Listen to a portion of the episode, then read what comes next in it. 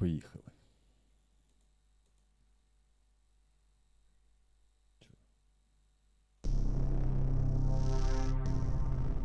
Дивіться. Класно.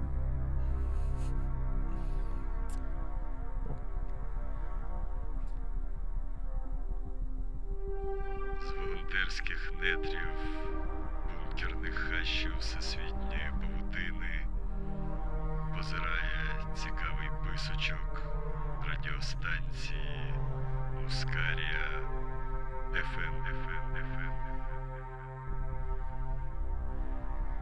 Добрий вечір, слухачі та слухачата, глядачі та глядачата, котани і котаниці. З вами знову ваша улюблена радіостанція взиває до ваших сердець і душ. І з вами, як завжди, вашим улюбленим голосом серед пітьми хаосу взиває до вас Нестор Рісовський, тобто я, віртуальний Петро Петровський у вигляді музички, яка лунає з ваших динаміків та інших звуковідтворюючих пристроїв. І сьогоднішній наш гість і чтець, і жнець, як то кажуть, і на дуді гравець, і письменник, і перекладач, редактор, музикант, створювач коміксів, книжок і настільних ігор, наскільки, якщо я правильно все зрозумів, Володимир Кузнєцов. Привіт. Добрий вечір. Що, зразу в галоп, заколот. Є таке. Прекрасна книга, яку я за останній тиждень влупив на 2/3. Я зараз читаю трошки менше по об'єктивним, скажімо так, очевидним для всіх причинам. І я просто в захваті. Я в захваті, бо Лавкрафт і космос, Лавкрафт і нанотехнології, і нуарний детектив, і масакра, і Марс, і оце от все. Це те, що давно бриніло в моєму серденьку, і про те, що, про що я думав створити навіть якийсь сеттінг для настолочки, для РПГ-шечки, ну, типу гурпса, типу ДНД, але не ДНД. От. І це прекрасно. Розкажи, як ти докотився просто до... Що тебе, крім Лавкрафта і, я не знаю, хто ще став з митців одним з, скажімо так, базисних для створення такого чудового сеттінгу? Ну, там насправді багато було якихось впливів, оскільки сама книга творилася, ну, фактично, ну, там приблизно 4-5 років, ну, з якимись перервами, з відходами, переходами, переосмисленнями, і тому воно вийшло так, що там дуже багато зрештою впливів створилося, і навіть ті, про які я коли писав, не здогадувався, вже по результатах прочитавши, зрозумів, що то було важливим впливом також. Ну, звісно, тут в мене теж доволі давно це було на рівні ідеї, оскільки там, типу, того ж Лавкрафта називають космічним горором, космічними жахами, то, ну, було доволі очевидним бажанням, типу, перенести це, ну, в реальний космос. І якщо ми вже говоримо про міжпланетні, міжстеларні цивілізації, інтерстеларні, екстрастеларні, то цілком собі очевидно, що було б цікаво подивитися на контакт людства з ними в якраз умовах космосу, а не обмежено нашою планетою. Насправді, та ідея, звісно, не виключно моя, і до того воно існувало, і, зокрема, вже потім я дізнався про існування, як ми вже почали говорити про рольові системи, то є така рольова система Ктулу Тех, яка якраз про це, про ктулхіанські технології і всякі елдрічські і так далі в сучасному фантастичному сеттингу, в космофантастичному сеттингу. Менше з тим, вже по факту постфактум я з нею познайомився, тобто коли писав вже сам, були якісь свої пошуки, ідеї, потім було цікаво дізнатися, що крім мене це теж робив хтось, і подивитися, як він це робив. І якщо ви, в принципі, зараз полізете і подивитесь, порівняєте, ви мало знайдете спільного. Другим важливим фактором для мене було повернення до твердої наукової фантастики. Типу, був якийсь момент, от його дуже добре Ніл Стівенсон в якомусь інтерв'ю сказав. Тільки хотів спитати про нього. Він сказав, що, типу, це було якесь початку нульових інтерв'ю, і він сказав, типу, чуваки, науковці, от ми, фантасти, для вас все зробили, де результат, де, типу, все. І от це був дійсно період якогось стелмейту такого, коли, типу, наукову фантастику читати було нецікаво, тому що, ну, блін, вона не передувала, не була флагманом якимось, а вже по суті, до фентезі там впала. А потім стався там Ілон Маск, SpaceX, і, в принципі, нова космічна гонка і якісь такі штуки, які там, зрештою, спричинили певний бум наукової фантастики. Тут же був згаданий Ніл Стівенсон з його Анатемом, то для мене теж така дуже знакова книга, яку я зі сльозами і просто із болем гриз англійською. Хто читав, той розуміє, чому це страшно. От. І її в перекладі, чесно кажучи, важкувато читати, особливо на початках, коли коли він навалює вигаданими термінами, просто трильйоном вигаданих термінів, бо, наприклад, той же самий Уотс, якби окей, це все біохімія, якщо ти хоча б там, ти можеш погуглити, що це таке, хоча от його вкид з хімічною совістю і острівцями Мінського, здається, він придумав. Я такий, стоп, що? Довго гуглив, знайшов той, колись давніший якийсь напівнауковий трактат, і такий, ясно, це вигадка. Це, власне, друге джерело, яке теж мене свого часу вразило, і це теж от після там лемівського фіаско, от про перший контакт, напевне, це от сучасний момент опису першого контакту, яким він має бути. От, ми давно вже говорили про те, що ми, зіткнувшись з іншопланетним життям, ми не здатні будемо його принципово осягнути. От. І тут ця ідея знов-таки зроблена і реалізована просто блискуче. Багато хто нарікає Уотсу, що то, він не цікавий як книга, там перший його «Blind Side», «Сліпобачення». От. Утім, я вважаю, що якраз як книга, як герметичний детектив, вона реалізована блискуче. І плюс він показав, що можна навалити термінологію, навалити фант припущеннями просто по всім фронтах, так, щоб ти просто видихнути не міг. Я оргазмнув від неї. Просто я накинувся на Уотса, вичитав все, що знайшов, і Deus Ex, те, що з того, що попростіше, якби хто хотів би почати з чогось простішого з Уотса, можна почати з Deus Ex. Простенька масакра, теж трошечки термінології, але зовсім чуть-чуть. А от не знаю, кому він не цікавий як книга, я можу таким людям тільки сказати, знаєте що, ідіть в дупу, бо він офігенний, хоч і важкий. І з цих двох в обидвох цих авторів наукультисти. Я так розумію, що тут поєднання лавкрафтянських культистів і наукультистів з цих двох чувачків. Третє джерело, напевно, третій науковий фантаст, який от для мене знаменував те повернення до hard sci-fi, то був Ганну Раяніемі з його «Квантовим крадієм» трилогією, який геть принципово іншим читається, ніж Уотс.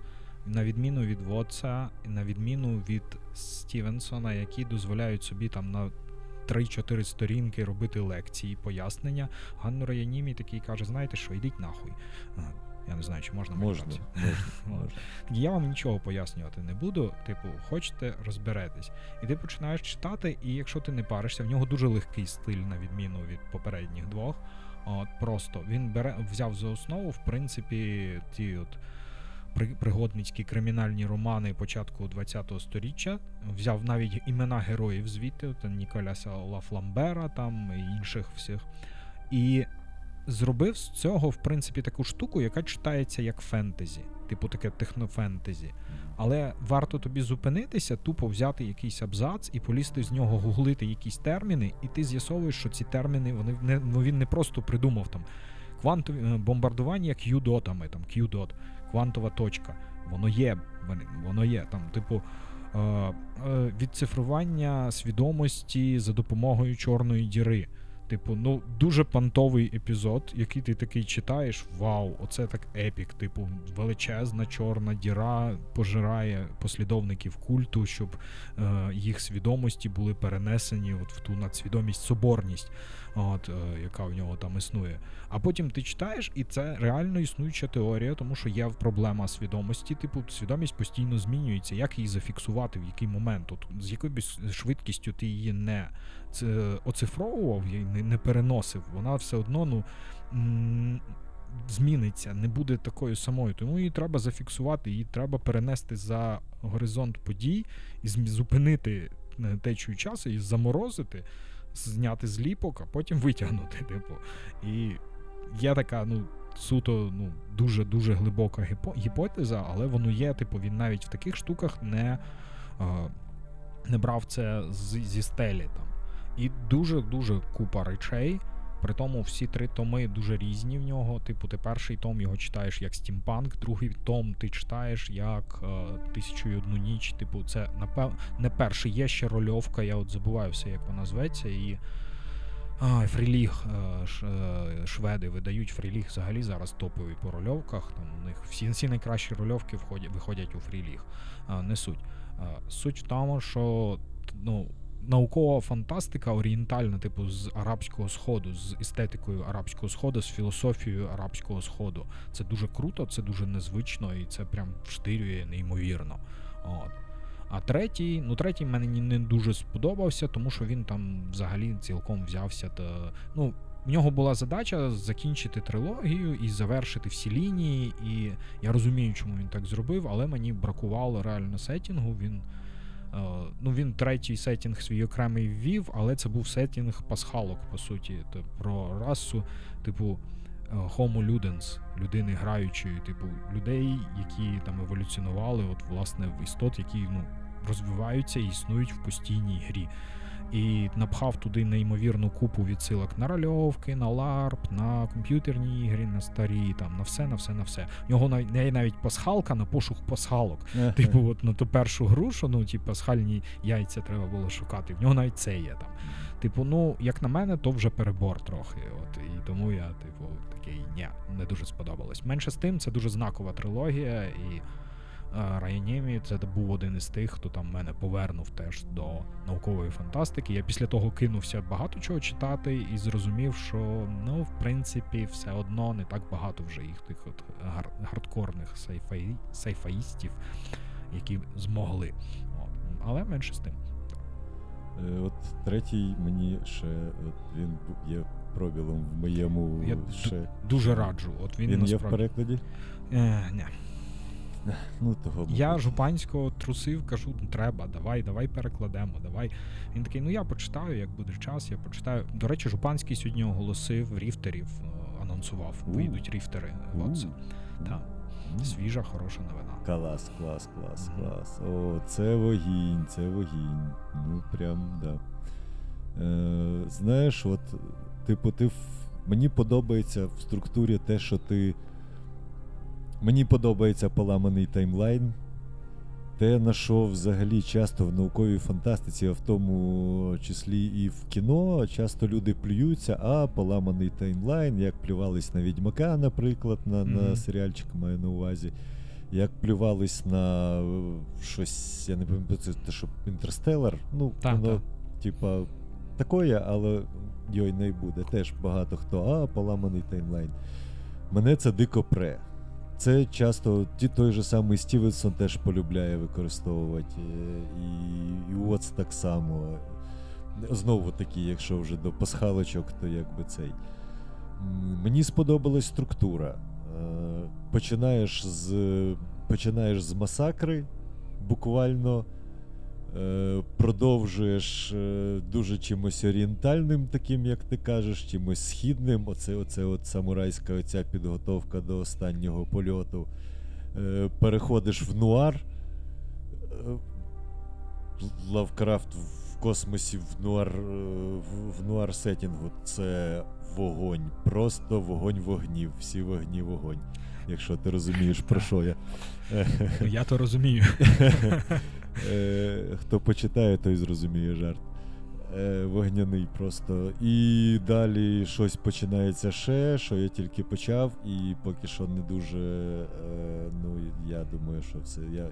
Я думаю, що там ще насипано трошки. Трошки є. От. І стає все цікавіше і цікавіше. Хоча, ну, типу, будучи чесним, є певні технічні деталі, але тут швидше, типу, питання задротства кожного. Наприклад, я колись дуже сильно матюкався на видавництво Астролябія, попри те, що вони видають прекрасну літературу в досить непоганому оформленні, але натикування знаків оклику майже в кожному, не оклику, боже, цих вилетіло, як воно? Ком? Ні, це що зверху, що наголосів. Наголосів. Це я читав «Серце пітьми» прекрасного Конрада. І такий, Конрад, ну так. Це ж Конрад, о боже, він же ж, це ж батя взагалі. І натикано знаків цих наголосів. Ну, типу, так.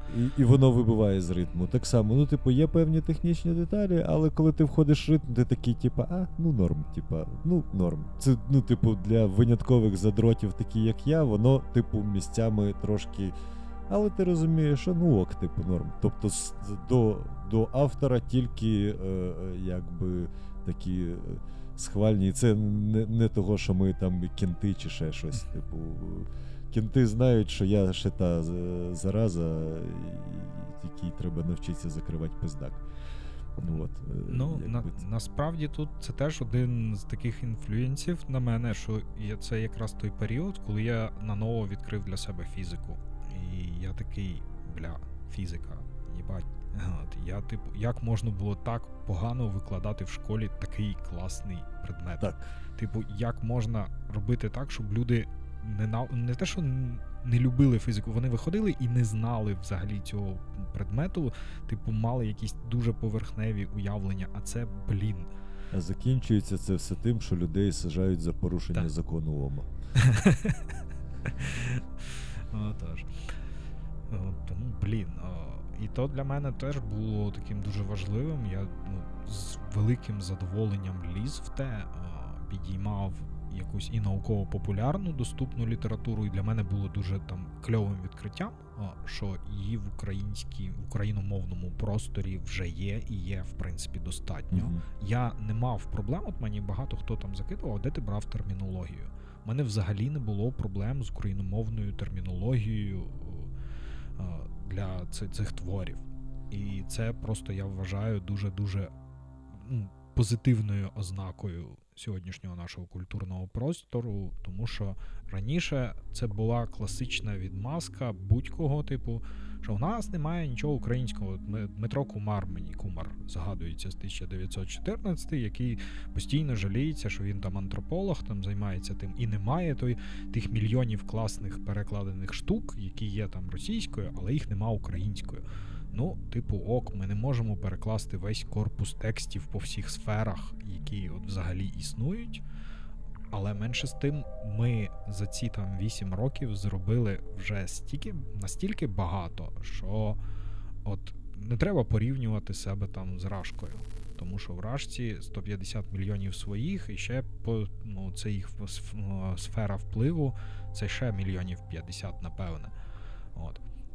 Якщо порівняти нас з поляками або шведами, чехами, там тими ж, ми побачимо, що у нас набагато більше всього є українською, україномовний простір набагато, такий різноманітніший і багатший, ніж у них. От. І ми зробили його фактично з нуля і за останні роки. Ідучи далі, можемо привести навіть ще трошки банальніший приклад з тими ж самими настолками. 8 років тому настолок західних українською, ну, були, можна було, мабуть, порахувати по пальцям, і то це були там наполовину 5, піратки, так.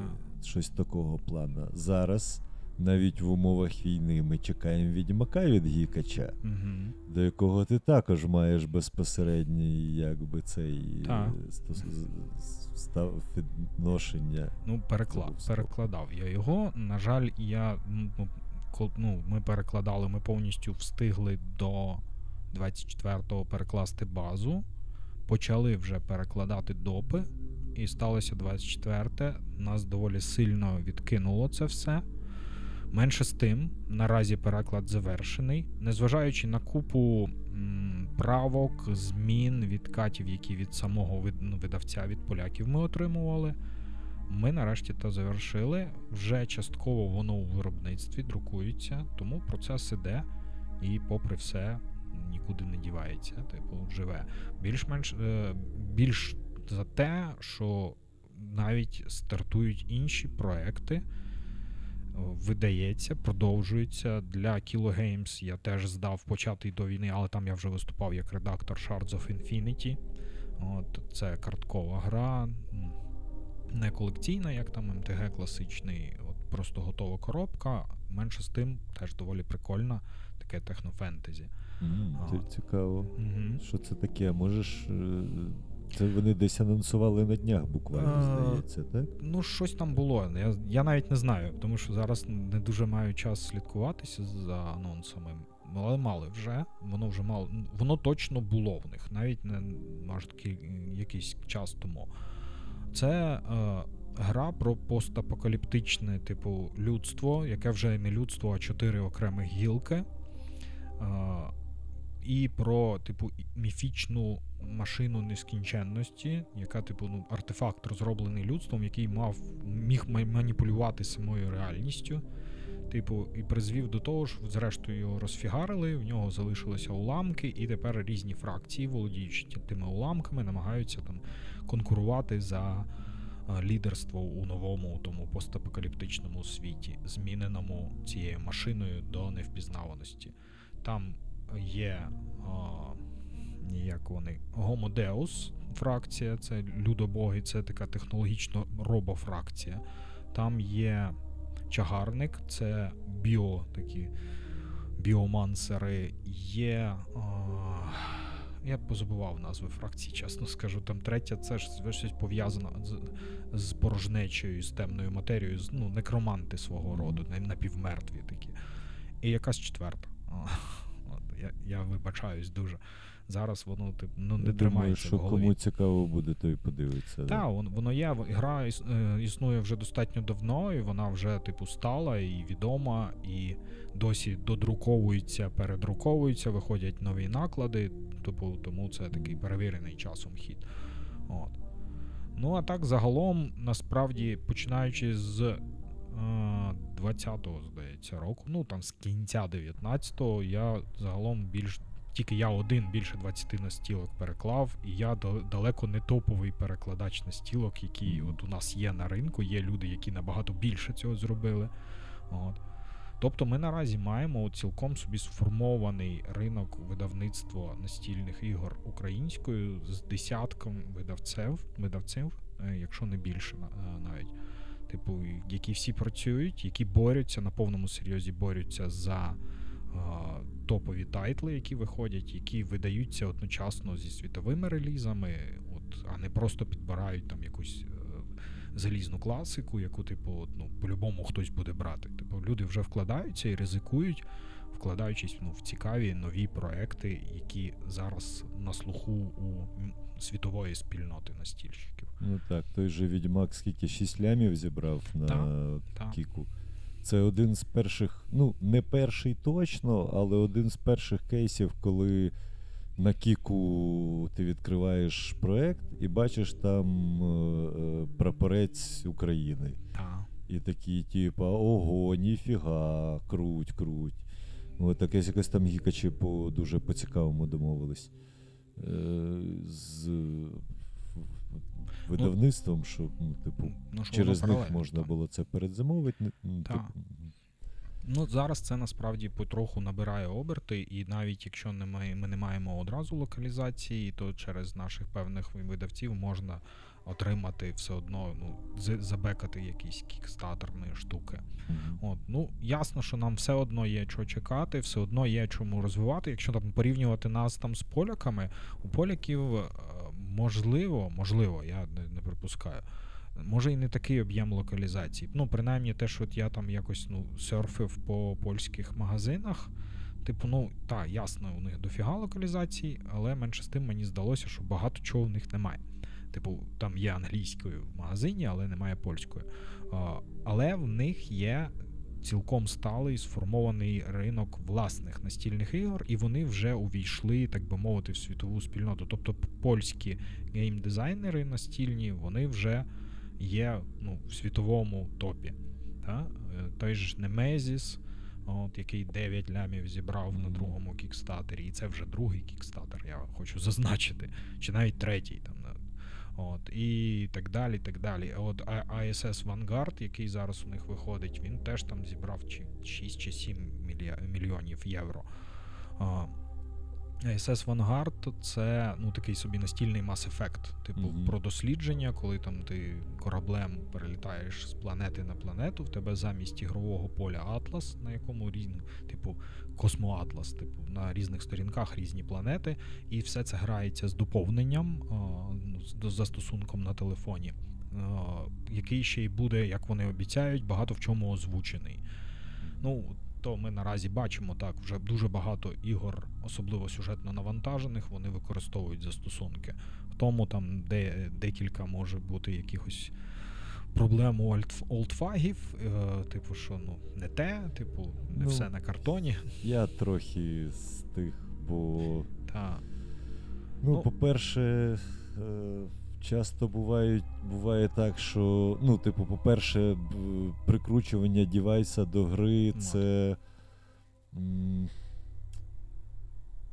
ти збираєш друзяшок, щоб полупашиться в ігри. І всі відкладають телефони і девайси. І ви лупашитесь в ігри і спілкуєтесь.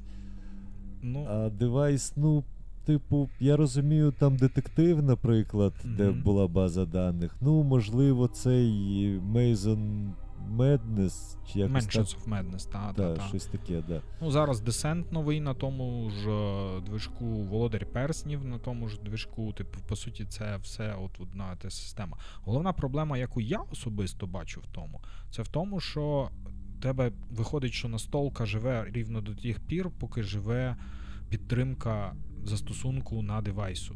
Завтра скажуть, що у нас нема, продажі впали, ми не будемо робити нові версії на Android. Все, до побачення. І в тебе просто коробка з картоном, яку ти ніяк не можеш використати. І це засада, я вважаю, це те саме, що я зануда і олдфаг. Те саме, що з безпровідними наушниками і електронними книжками.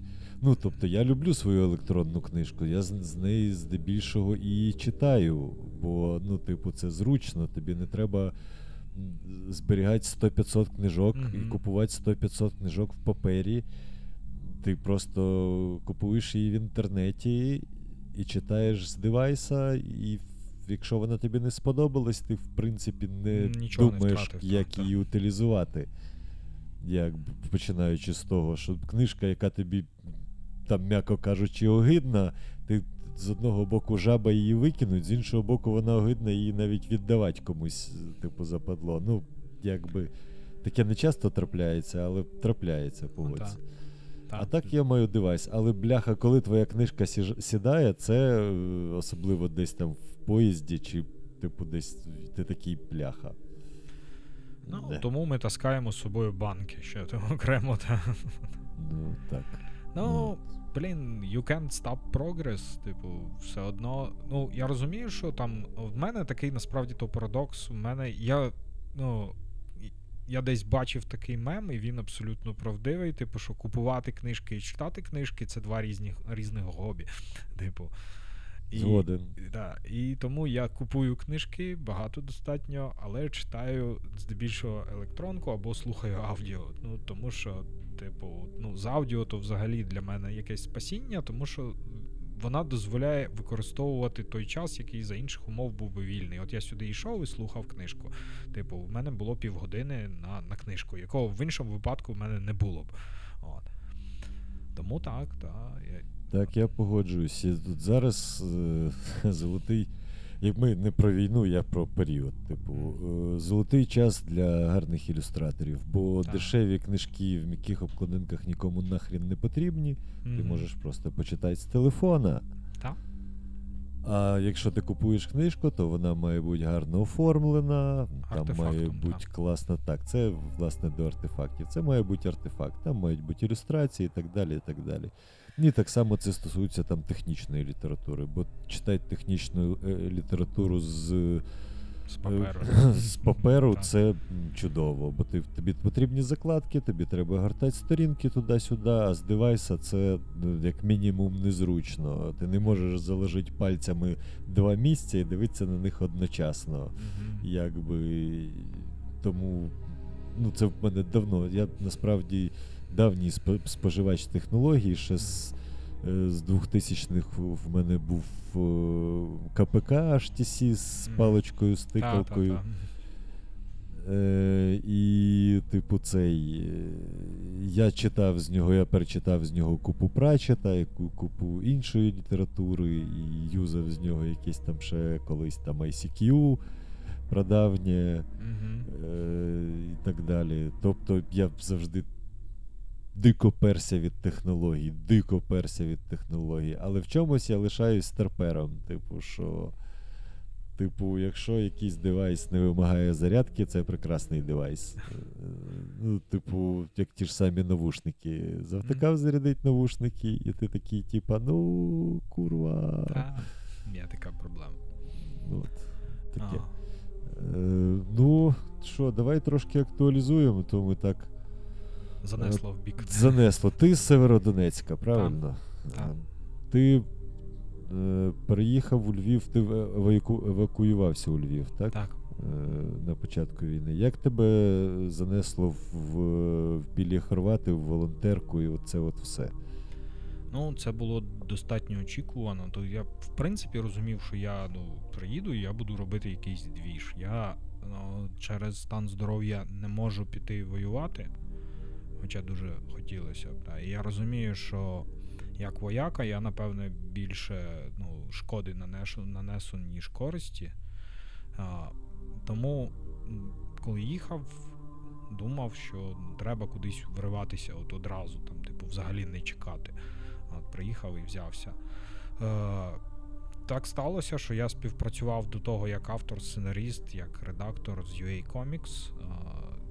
Богдан Кордоба, голова, засновник UA Comics, керівник, він також є членом організації Білі Хорвати.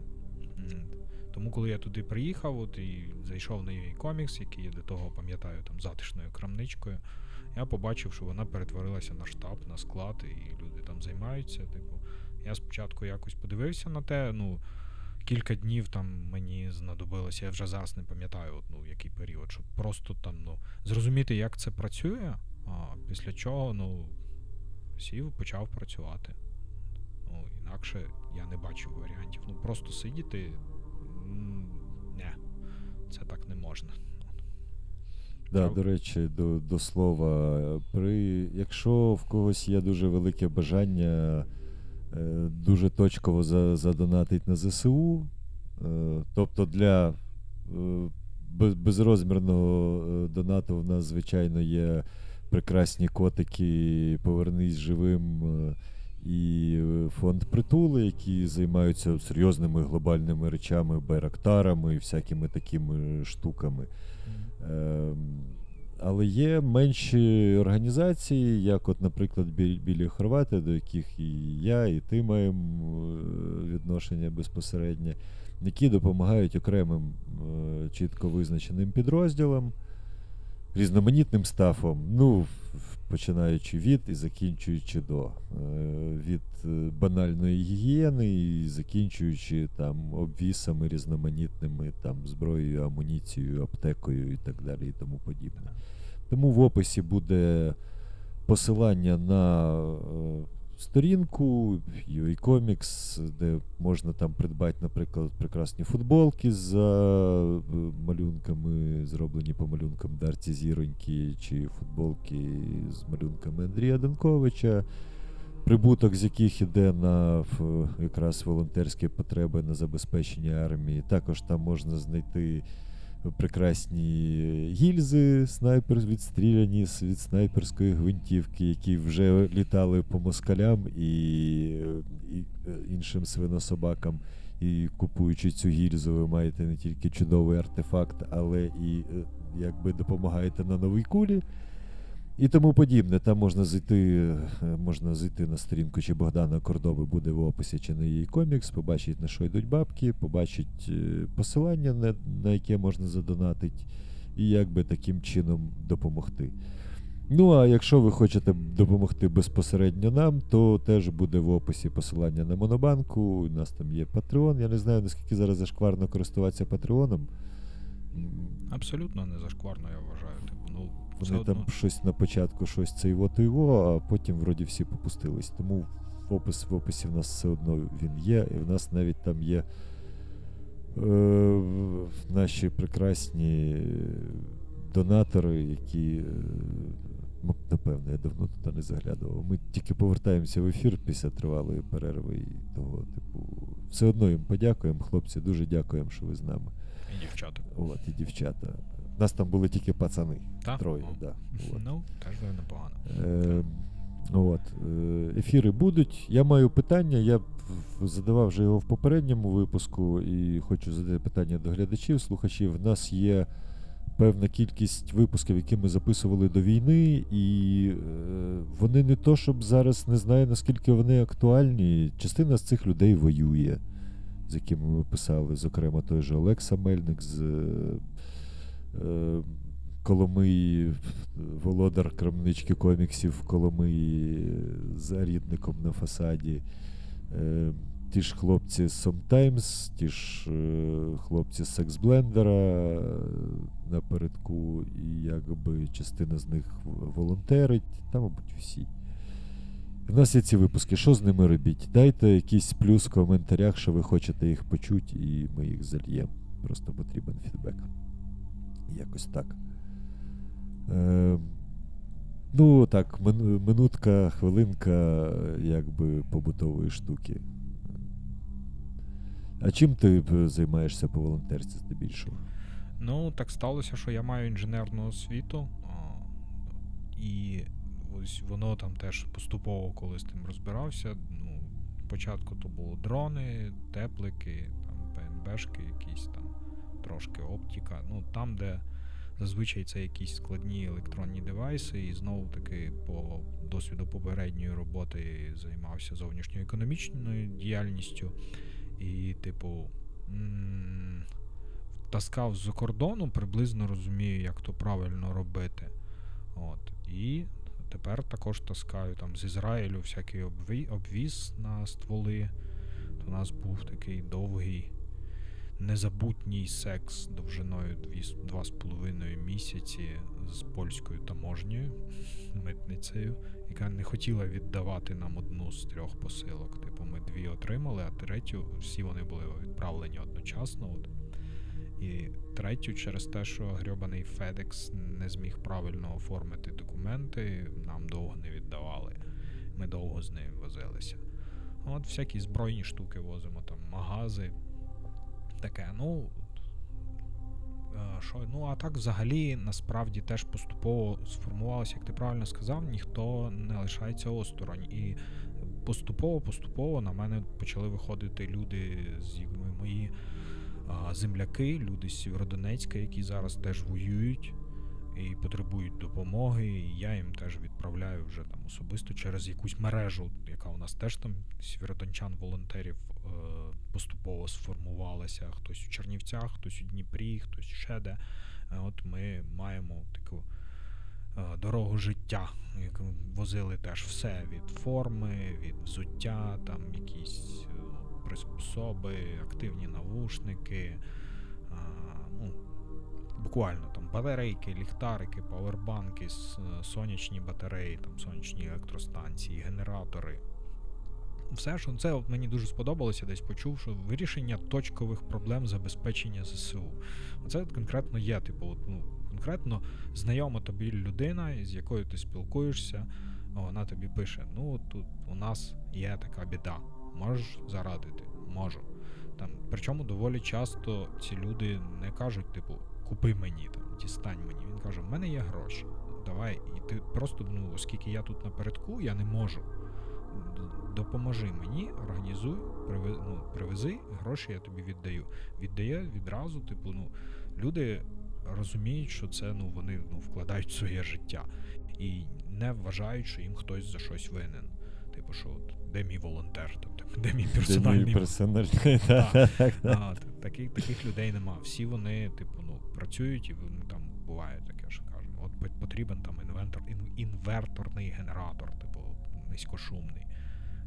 Є, але коштує дорого. Ні, не треба. Типу, в мене зараз стільки нема, на вас я не хочу це кидати. Типу, ну, так от люди, ти береш там якось, викручуєшся і відсилаєш йому його. Ну таке, запитів багато, вони іноді абсолютно непередбачувані. Наприклад, просили і там і диски на Дігтярьова, кулемет просили, бувало, що там дискові барабанні магазини для ПКМа. Ну, таке. Теж було. Дуже-дуже різні. Волейбольні м'ячики, сімки моркви. Так. Тому, ну, можеш допомогти, допомагаєш. Тут головне, типу, не роз'йобуватись в якийсь там хлам, типу, і розуміти це. От дуже добре сказали там медоїди. Якщо не ми, то не ми. Типу, ну, ми теж не якісь там не всемогутні і також, ну, не маємо доступу до всього можливого там і необхідного. Щось виходить, щось спрацьовує, щось тягнемо з Британії, щось тягнемо з Польщі, щось тягнемо з Німеччини, там щось тягнемо, там приїздили турнікети в валізах. От реально от такі от валізи для звичайних там речей. Була та смішна сумка метелик рожева. Та, смішно з плитами, там наплічничок метелик дитячий. О, там, ну, все таке, там, якоїсь контрабанди зборонені з Америки тягнули дрони тепловізійні, тому що тепловізор ти не вивезеш просто так. Тому це брали от нахабно, типу, в особисті речі. Да, у них є там заморож з типу з ліцензіями на покупку, що. Якщо в тебе немає військової ліцензії, ти не можеш просто купити, а тим більше просто вивезти. Так, вивезти, да, ніхто не візьме. Оце доводилось. Хто б мені сказав там ще у січні, що я буду нормально розбиратися в проблемах експортного законодавства там штатів, що я буду розрізняти тепловізори по матрицях, там, типу, і щось таке, то я б сказав, ви, напевне, щось доволі дивне говорите. Але, ну, доводиться якась, ну, базова інженерна освіта, яка була, вона, ну, згодилася. Мені так сказали, так, ми тут гуманітарії, давай ти, типу, шариш, давай. А на що ти вчився? Ну, взагалі-то я економіст, але я економіка хімічних підприємств. Типу, а після того я працював на машинобудівельному заводі довго. А після того я працював в проєктному інституті на промислове проєктування хімічних, нафтохімічних, нафтовидобувних виробництв і так далі. Підсунь трошки. Так, да. Отак він не тримається. Візьми саму раму просто так чуть-чуть в сторону. Просто підігни її. От візьми її і чуть-чуть зігни. Просто в коліні там. Отак. Да, від себе. Отак. Чик. Да. І підніми мікрофон трошки вверх. Чуть-чуть. Оп, і чуть-чуть опусти. Все разом. Все разом. Оп. Чик. І чуть-чуть вниз. Да. Ого. Норм? Да, супер. Ми зробимо склеєчку. Або не зробимо. Що ви таке, хлопці, робите? Ти знаєш, з моєю любов'ю до монтажів, підрізань і оцього от всього, я здебільшого такий, типа... Не хочу. Я б, звісно, типу, тут би зробив такий, типу, переходик, тут чувак вилазить такий, тут якісь там, тут буде там посилання під відео, ну під відео буде, типу, а от сам цей монтаж, бляха, воно стільки часу, це цікаво, але стільки займає часу, я просто, а зараз тим більше не стягнув, бо в нас всіх як мінімум по дві роботи. І як ти суміщаєш таку, типу, напружену волонтерську діяльність з письменництвом, бо я знаю, що ти ще працюєш як мінімум над 2 проектами коміксів, як мінімум з 2 прекрасними художницями. Частина цієї роботи взагалі малювалась в мене, Таня до мене в гості приходила, приймач. Я не знаю, що там з цього ж Secret Hide, що не Secret Hide. Ну, те, що секретне, ми говорити не будемо. Я не знаю, що з цього секретне. І один про одне місто, інший про інше. Я не знаю просто, що можеш сказати, як ти менеджиш от цю роботу, і ще ти пишеш, мабуть, щось своє. Ні, свого зараз не пишу, просто я фізично не стягую, то хочеться, тому що другий том заколоту, він фактично завершений, його треба просто причосувати, там, викидати, щось додавати, типу, ну, рукопис чернетка вже готова, як то кажуть, first draft, типу, але... В мене не буде 4 роки проміжку між книжками, да, як в інших. Я сподіваюся на те. От, в принципі, якби от мене шпуняв видавець, типу, давай, от треба було встигнути в 21-му, і вже б, може, книжка була, але я, типу, не встиг. Ну, теж було важко, тому що паралельно були переклади, і дуже оперативно треба було перекладати якісь настілки, і завжди були дедлайни, і тому, типу, думав, ну, що я не встигну, відкладемо там трошки, відкладемо ще трошки. Довідкладався в результаті. Що все буде? Русня здохне. Так, нікуди вони не дінуться. Бо як сказав Господь своє слово, русні пізда. Алілуя, брате. Воістину пізда. Пізда навіки. Так. Ну, а з сценаріями, ну, тут, по-перше, треба на щось жити. І це якесь наразі в мене єдине джерело доходу. От, хай там, може, не дуже велике, не дуже там значне, але менше з тим, ну, принаймні, зараз можу собі дозволити з того жити, так чи як. Підтримує напругу. Так, і мене, і сім'ю, так. Тебе ж дитьониш. Так, та, дитині. 11 років буде, от, дружина також, ну, менше з тим, типу, працюємо, це добре, що виходить працювати. І там був такий доволі складний експірієнс з цим, це спільно з проєктом «Що там?», UA Comics працює, це документальний комікс, це якесь, ну, доволі нове для мене медіа, коли тобі треба просто існуючу історію з мінімумом купюр, з мінімумом якихось внесень від себе перенести в комікс. І якщо, типу, в журналістику, статтю, в репортаж, це, ну, це природний медіум для цього, в телевізійний проєкт, документальне кіно, це теж достатньо природні медіуми, в інтерв'ю, але зробити з цього комікс та щось інше. Наразі вже в мене є 3 сценарії, 2 з яких вже вийшли. Один чекає свого виходу, він теж вже готовий для другого випуску. Де їх можна знайти, ті, що вийшли? І ви можете знайти, вони поки наразі у вільному доступі на вебсайті Inker, ви можете знайти на сторіночці ФБ UA Comics посилання на Inker, на ці комікси. Можете на моїй сторінці. Ми додамо, ти скинеш, ми додамо в опис. Буде в описі?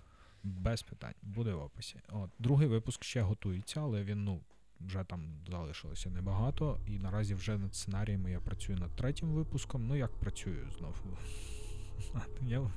Я фігачу з волонтеркою, а потім буде дедлайн і декілька безсонних ночей, і я дороблю ці два випуски ще, два сценарії ще. Документальний комікс — це, типу, досить новітня штука. Я навіть не... Я теж. Ну, Inker, цей проект, вони намагалися стартунути ще до 24-го, але то було соціально орієнтовані комікси, більш якісь, про соціальні проблеми. А от наразі переорієнтувалися так. Він вийде на Заході в перекладі англійською, там він буде вже платний. От. Тут його вирізняє передусім дуже-дуже високий темп роботи, тому десь я розумію, що ми можемо програвати по якості, по деталізації, по якихось таких штуках. Тому що ми фактично маємо за місяць випускати випуск фактично на 100 сторінок. Ого. Цей Марвел свого часу випускав кожного місяця всрато намальованого якогось Спайдіка, всрато намальованого, будемо відверті. А той вийшов той, що робила Таня, так? Чи він ще не вийшов? То не комікс, то видавництво Букрі.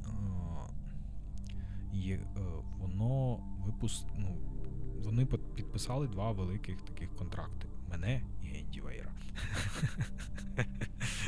Дай контексту, хто такий Ендівейр. Ендівейр, Марсіанин, ви могли бачити екранізацію або читати. У нас виходив українською і Марсіанин, і проект Андромеда, і от зараз готується новітній його роман, який вийшов торік, і достатньо гучно вийшов, Гейл Мері. От. Але там великий об'єм, велика цеглина, і 24 лютого внесло свої корективи. В мене ж то буде збірка оповідань більш ранішніх моїх, які були взагалом то написані здебільшого раніше за околоту. От, і там я був... взагалі-то я у письменництво зайшов як автор горорів. От я почав видаватися. І там мої оповідання горорні, і здебільшого це історичний горор, який, тобто взяти реальні події або реальні, абсолютно реальні місця, реальні люди, і в тому вкручена певна толіка містики, якогось надприроднього і жахливого. То для мене, я взагалі дуже люблю історію, і тому там історична проза для мене була завжди таким привабливим аспектом. Хоча я також дуже люблю фікшн-жанри, фантастику, всяку горор, фентезі і так далі, тому я завжди якось поєднував цю історію. Мені було доволі скучно писати суто історичні твори, хоча є і такі, хоч і небагато. От. І мені подобалось поєднувати. От. І це буде якраз та збірка таких оповідань, які будуть горор в історичному сеттингу. Здебільшого. Дуже різні елементи від останніх днів Другої світової в Берліні, чума міланська 17-го сторіччя, що там ще, голод 1947-го на Західній Україні, і так далі. Достатньо багато. Там, здається, 13 оповідань буде в збірці. Вони всі різних сеттінгів, не об'єднані між собою. От таке. Ти колись в якійсь з інтерв'юшок казав, що для переродження фентезі потрібен якийсь значний злам в сприйнятті, нова міфотворчість, щось такого плану, що для створення фентезі шанованим професором потрібна була Перша і Друга світова війна, щоб переусвідомити і оновити старий міф. Чи не думаєш ти, що оця нова світова війна, бо, будемо чесні, вона таки світова? Так є. Чи може ця світова війна стати таким от зламом, який дасть нам нову фентезі, нову фантастику, переосмислення взагалі от цього от всього? Чи вже ходить десь новий Толкін? Чи це не ти випадково? Ну, будуть це я чи хтось інший, то ми дізнаємося років через 50. От, якщо от, ну, те, що буде написано зараз, переживе і залишиться, то ми вже... Ну, що важливо для письменника? Це зробити якийсь зріз його сьогодення, от, і перенести, і увічнити його, зробити його універсальним, так би мовити. Це зробив Толкін. Він не тільки підняв увесь там культурний пласт там кельтський, який був там за ним, але ж і так натягнув його на нові реалії, на світові війни, на велику війну. І таким чином от, створив щось безсмертне.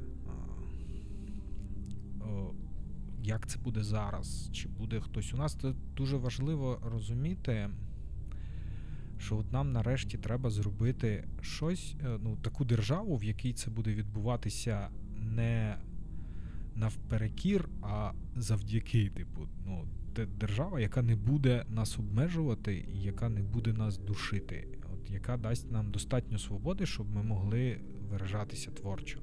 Це, як колись дуже чудово сказав Лесь Потерев'янський, що в США немає Міністерства культури. Це така коротка фраза, яку треба усвідомити і розуміти. Бо воно нахер не потрібне взагалі.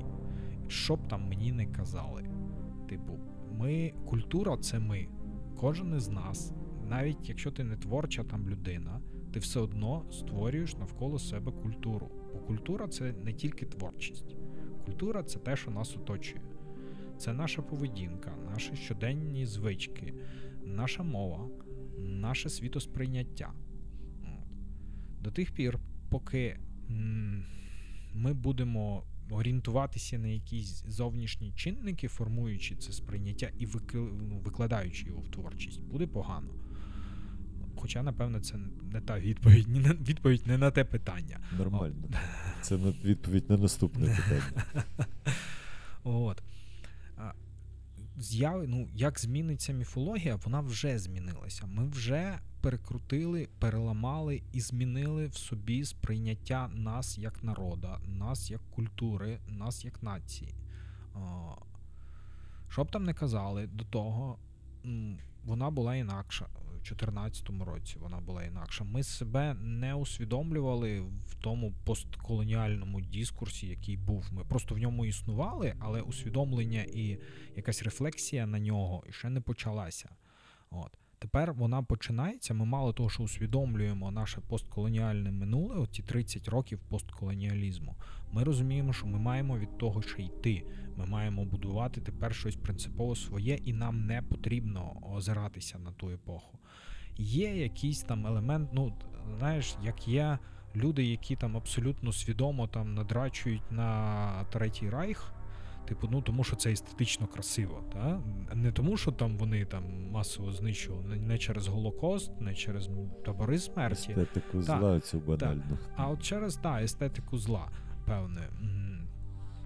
Так само є люди, і зараз вони вже є, і завжди були, які надрочують на совок суто от на ту естетику, яка насправді жахлива, яка насправді, ну, от як в ній, ну, але це та естетика огидного. Я навіть не знаю, як це пояснити. І от для нас це важливе усвідомлення, що ми, от на відміну від попередніх якихось поколінь, ми розуміємо її огидність, ми почали її розуміти. І от тепер ми можемо щось таке творити. От коли я казав про заколот і про те, що я знайшов там, дописавши, знайшов сенси, яких я до того не бачив, ну, не вкладав свідомо. Я зрозумів, що там взагалі-то мій якийсь досвід з війною 14-го, з тим ідеєю звільнення так званого, ідеєю відновлення імперії. От мені багато закидали там, ну що ж таке, ну що за банальщина, чому знову імперія, та? Що не буває там, типу, не можна написати, типу, космооперу без імперії, що за фігня. Слушне, ну, зауваження, але, ну, там, ну, це насправді дуже важливо. Зверніться навколо, так. Отже вона, ця блядська імперія. От, і це от, ну, вже потім стає очевидно, що, бляха, нова імперія, от стара імперія міфічна, яка не існувала. Другий том по тому взагалі пройдеться дуже добре. Типу, буде видно, що таке, чим таким була стара імперія, Тут є тільки друга частина «Дом з розбитого каменю», вона просто показана таким коротким зрізом, її вже закат. А потім стане, там більше буде про стару імперію і про те, як нова імперія формувалася на рештках цієї старої. І чому хронологія, якщо зазирнути в кінець, подивитися хронологію, там написано «Нова епоха міфу». Чому міф? Історію називають міфом абсолютно свідомо. Це насправді те, що відбувається зараз також, коли там говорять тим всрати моркам, що не було ваших 28 панфіловців. Нє, ідіть нахуй та міф. Вони в міф вірують більше, ніж в реальність, тому що міф їх влаштовує більше, ніж реальність. І так воно сталося, що воно про протистояння міфологізованій імперії і наше постколоніальне сприйняття себе, того, хто ми є, частиною якого світу ми є, і що то для нас. І ми створили теж декілька дуже гарних міфів, які руйнують їхні міфи. Наприклад, міф про чмонів. Це один з них, як кажуть америкоси, ви реально класні в мемах. Це один з наших скарбів нації. Я кажу, що це попри все жахіття цієї війни, попри всі, попри оце все страшне, це, мабуть, перша війна за всю історію, над якою так масово ржуть. Тому що ми такі. До речі, неодноразово в наших подкастах на Бабаї, портал Бабаю, присвячений жахам, ми там Женя Лір, зокрема, запитувався, а де ж у нас немає традиції, сталості, готичного мистецтва в Україні. Він ссилався на те, що було розстріляне відродження, були інші штуки, що у нас могла б скластися традиція темної літератури, але вона не склалася особисто через їбаний совок. Перервану історію. Так. Але менше з тим, якщо поглянути на це з іншого, ми така нація, такий народ, який дуже любить поржати над усім цим. І там, де у нас немає темної, похмурої і безвихідної літератури... Крім підмогильного, мабуть. Там в нас є гумористичний підхід. Мене дуже бляха бісить, коли розказують, особливо ті, хто взагалі-то не дуже шарить в класичній українській літературі, що у нас все про журбу, у нас оце література журба. Хто журба? Карпенко-Карий журба? Чи Котляревський журба? О, так, Котляревський — це страшна журба, просто плачеш всю дорогу. Чи не чуй Левицький з Кайдашевою сім'єю, то журба, ні? Це нормальний треш, нормальна масакра. Так, абсолютно. Там немає якоїсь такої безвихідді. Якщо ми поліземо порівнюватися з Достоєвським, яким все у нас зашибісь. Помиєш потім рот з милом. Будемо чесними. Воно все одно. До речі, я жодної книги його не посилив. Я декілька разів чесно намагався. Я, на жаль, читав це лайно. Я не знаю, на що вони там всі надрочують. Чесно, це, знаєш, коли ти це прочитав, щоб ти розумів, я перечитував весь список на літо, десь ще за перший місяць, літа, отак.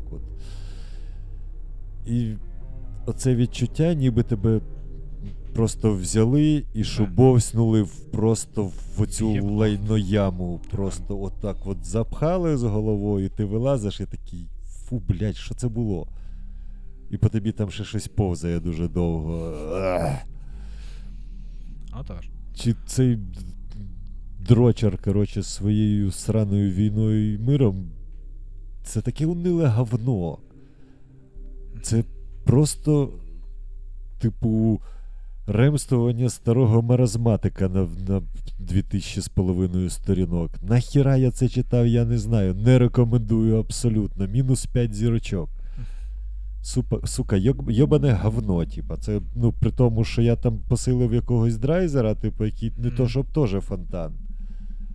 Але краще двічі прочитати драйзера, чим один раз Толстого, чесно. А краще Пінчона, той же Жуб'єм, море задоволення. Я би просто бив козирями і сказав би, що хто не читав Конрада, той якби пропустив в цій житті щось дуже важливе. Те ж саме я би типу прям давав би просто пачкою «Серце пітьми», «Апокаліпсис нині», там, наприклад, так, і от там всі інші попутні, там Мері, там Фростер, здається, так називається оце от. Конрад прекрасний. Це ти просто читав, і, до речі, от попри все, Астролябія переклад просто вогняний, попри йобані наголоси. Ні, в мене Астролябія одна з найулюбленіших у нас видавництв, вони прям молодці. Мені подобається дизайн, переклади. Так. Типу, ну, папір можна було б краще, звичайно, поставити, але менше з тим.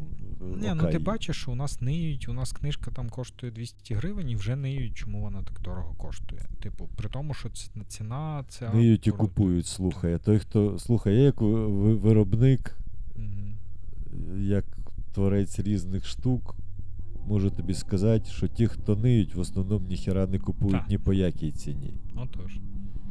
От. Правда, іноді є дойоб до певних видавництв, якого хера цей комок туалетного паперу коштує таких скажених грошей. За що?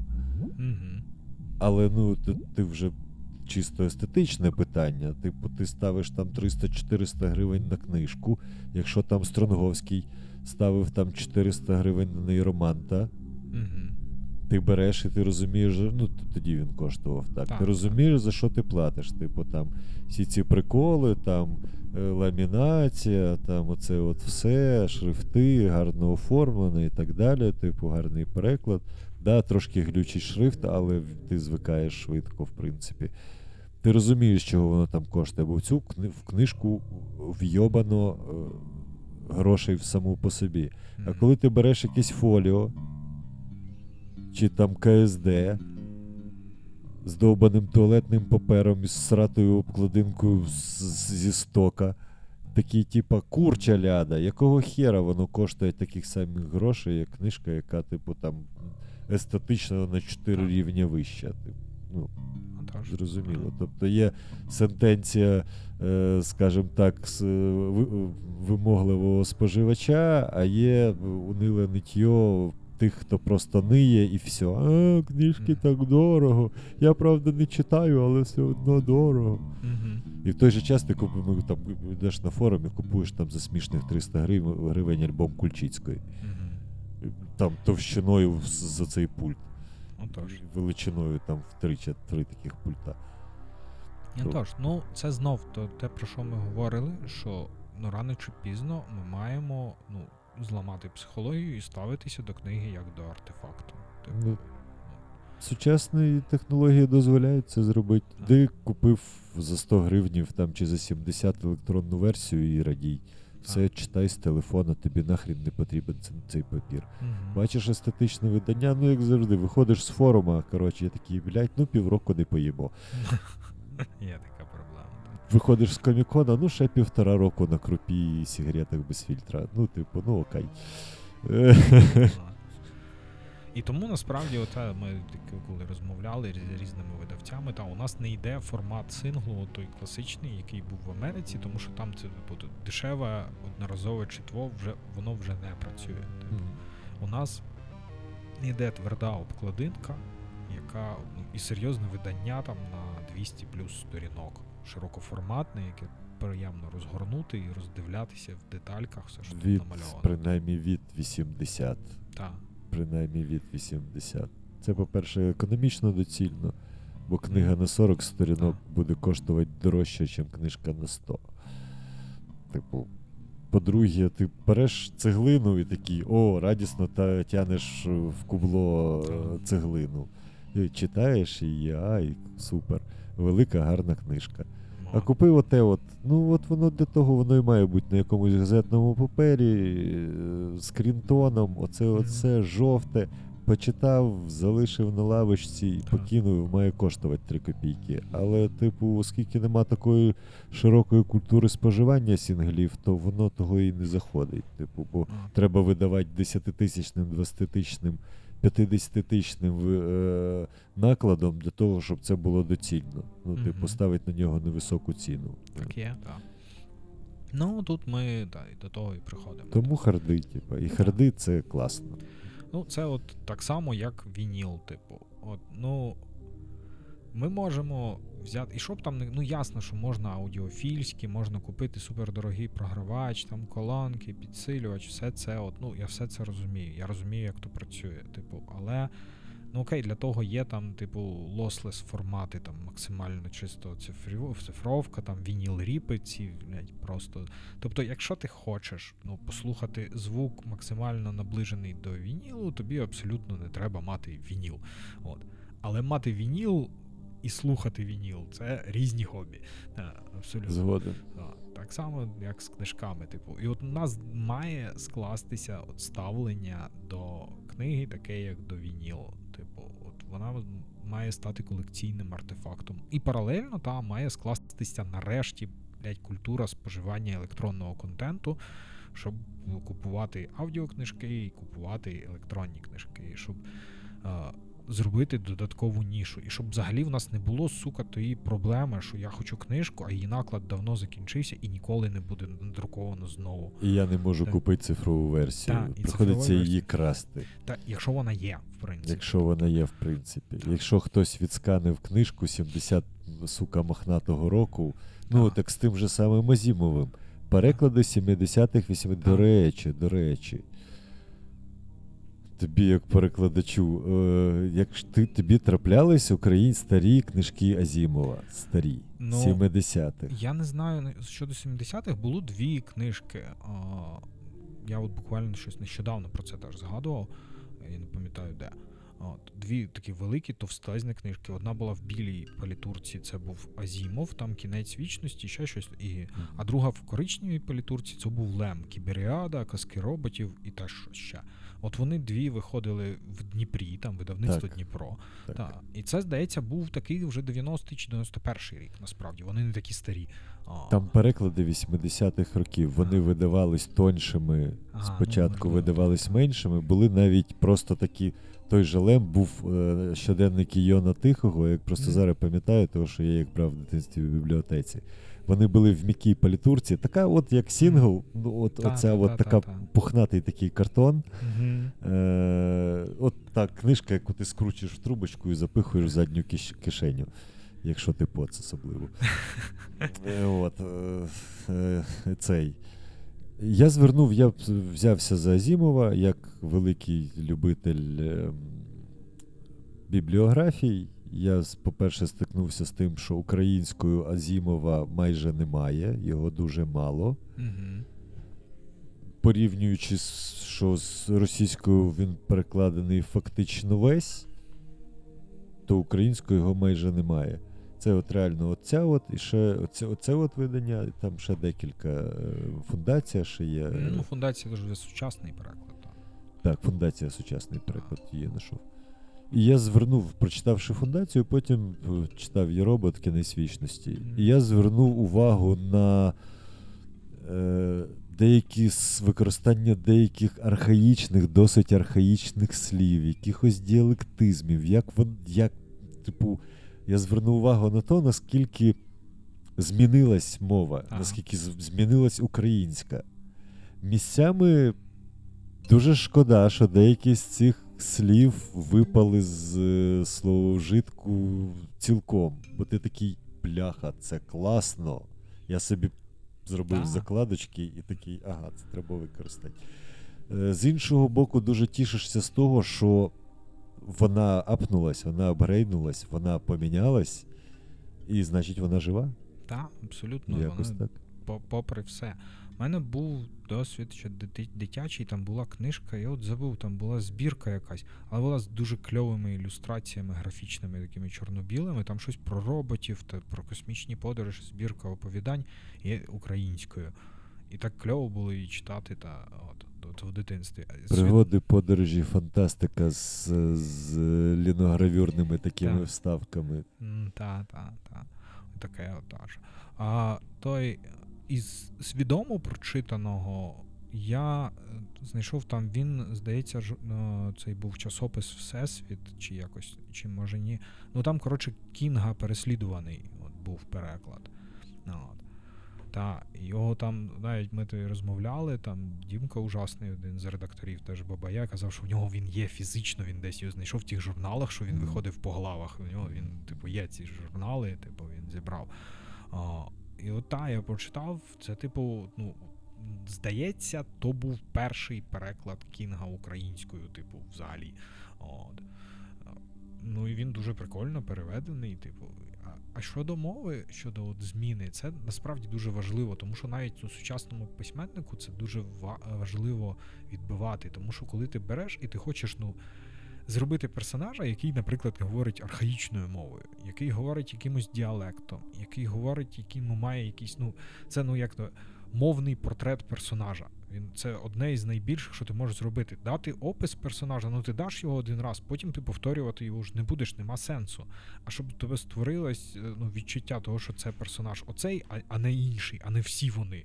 Типу, в нього має бути мовний портрет, та? Його якісь сталі вирази, його манера розмовляти, його якісь викривлення, там слова, паразити, все це.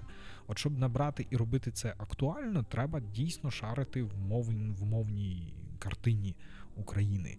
І, ну, офігенно, що ми почали на те звертати наразі увагу, от, що почали там на Ютубі виходити відео, присвячені різним діалектам, знову історії мови. Знову такі прекрасні колеги з підпільної гуманітарки. Та. Вони, плюс ідея Олександрівна робила, ця дівчинка, цілу серію відео по різних діалектах. Наразі, на жаль, вона трошки зупинилася з тим, ну, ти маєш, як вона, це теж на Бабаї було? Ідея Олександрівна, ні, в неї свій канал. Типу, я... Кинеш посилання? Та, обов'язково. Все там буде, от там от. Так, хай квітне український Ютуб. Так, ну так однозначно, слухай. Вже настільки контенту, просто його, те ж саме, те відродження нації, яке, на жаль, стається тільки через кров і страждання, це той болісний катарсис, єдино можливий, як на мене, з катарсисів, які відбуваються тільки через біль.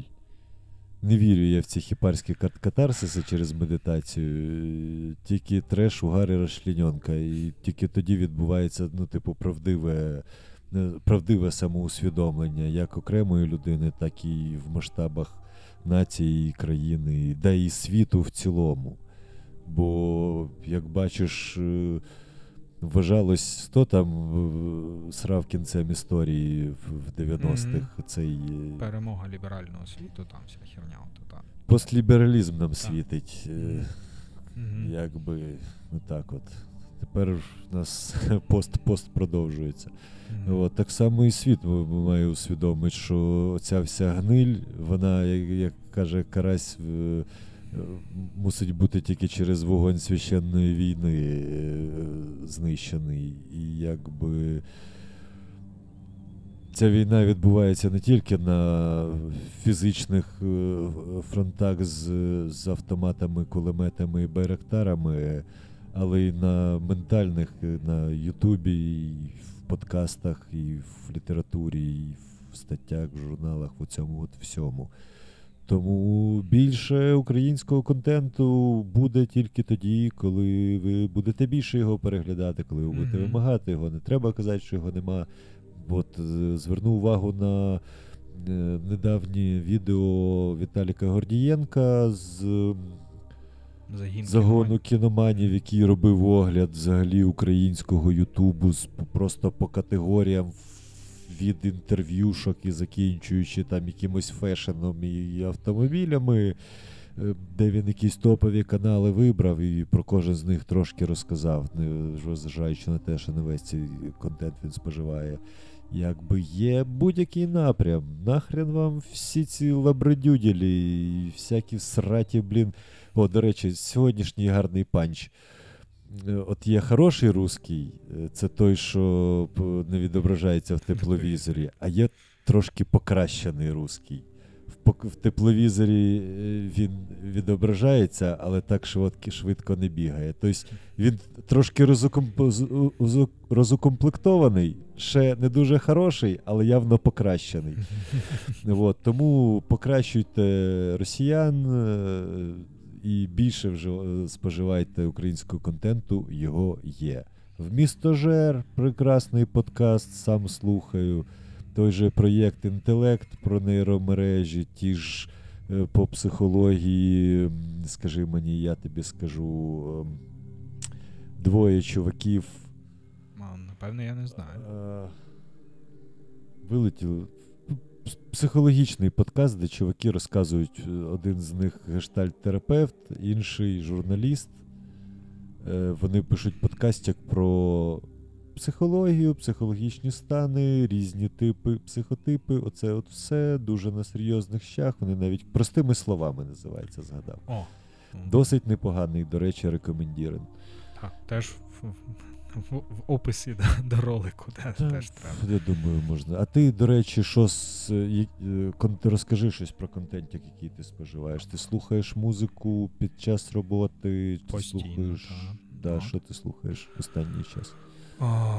Зараз, до речі, зараз не дуже багато. Після 24-го, там був певний блок, коли я не міг споживати щось нове.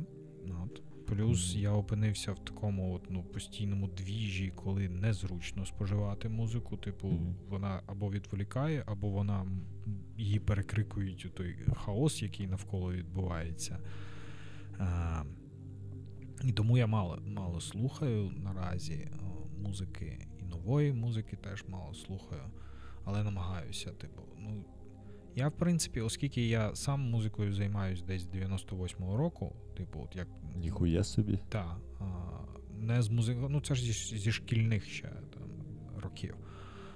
Я тоді кинув музикалку, тому що я не розумію, це знов, це радянська система, яка тобі, це повертаючись до фізики, як можна викладати музику дитині так, щоб вона її ненавидила.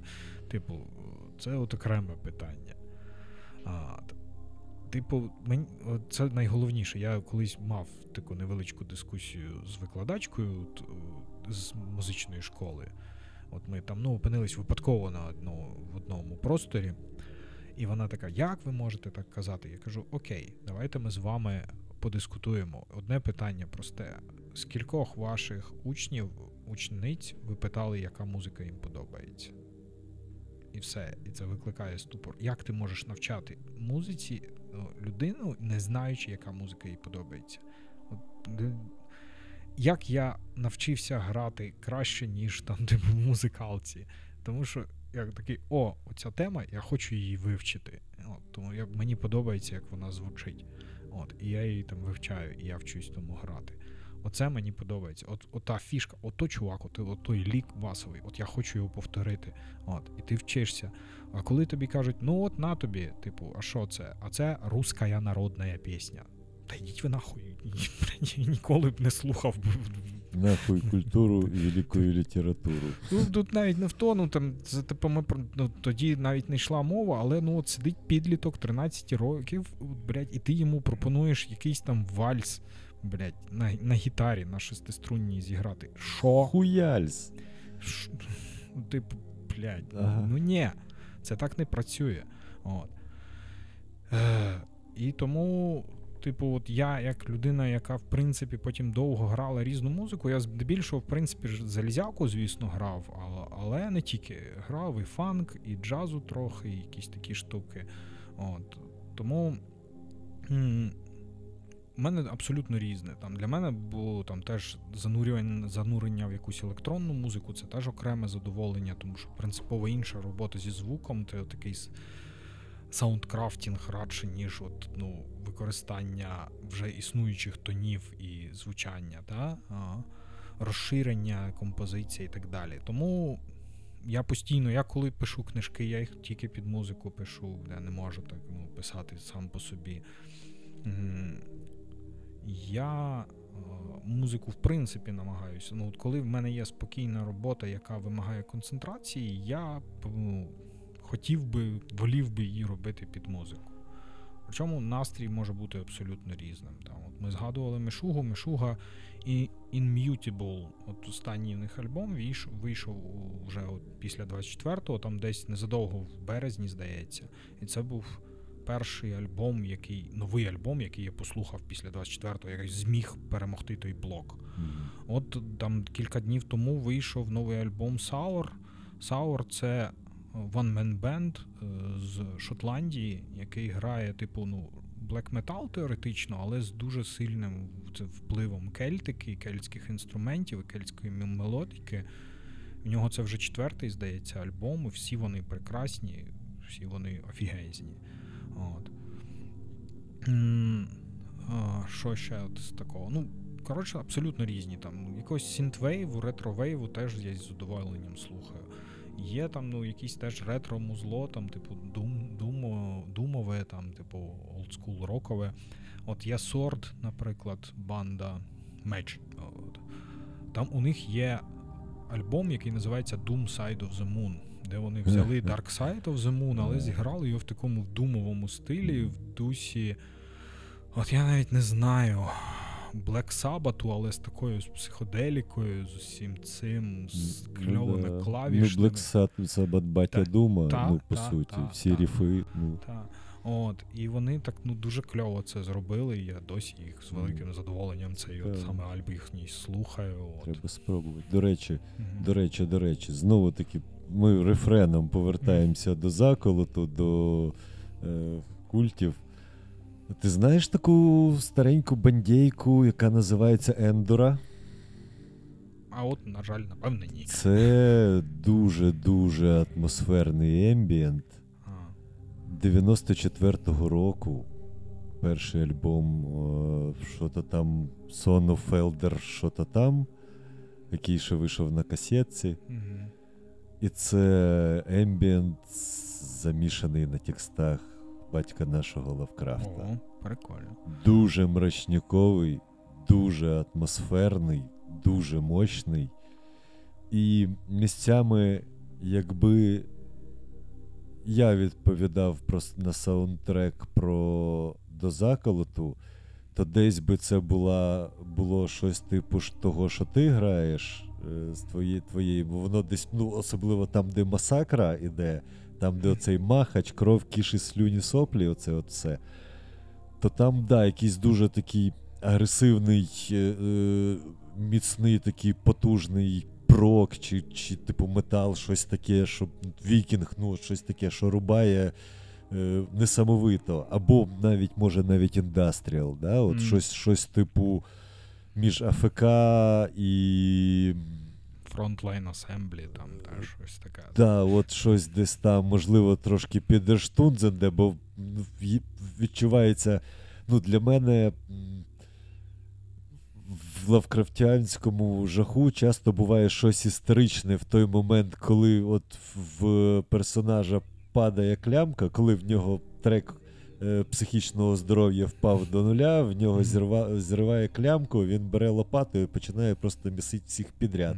І себе, і оточуючих, і тварюк, і в результаті прострілює собі башню. То місцями, коли оцей жах наростає, коли класично лавкрафтянський жах – це не той жах, який встався, а той, який от-от відбудеться. І сама загроза його, от коли там ця чувіха іде цими коридорами, труби, соти, тут капає конденсат, там якісь понаростали на трубах ніштяки, то оце от Ендора.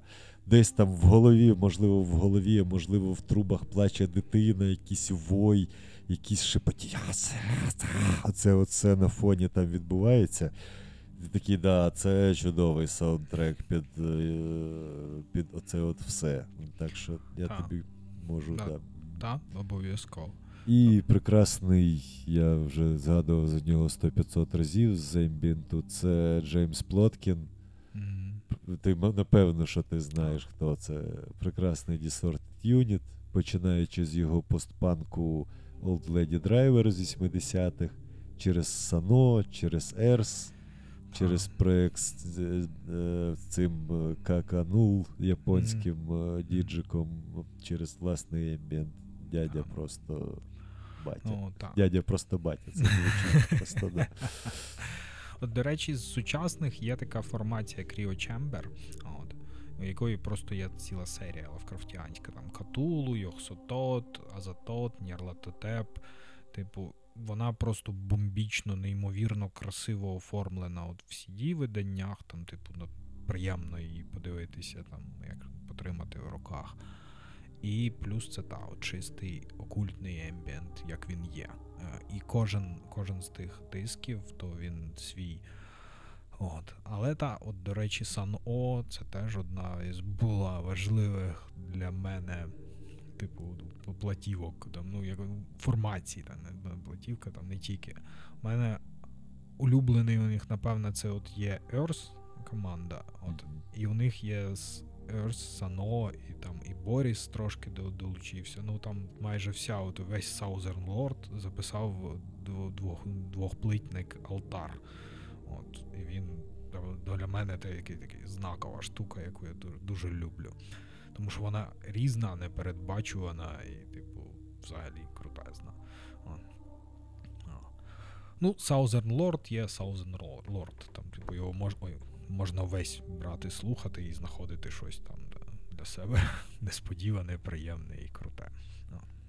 І на завершення анекдот.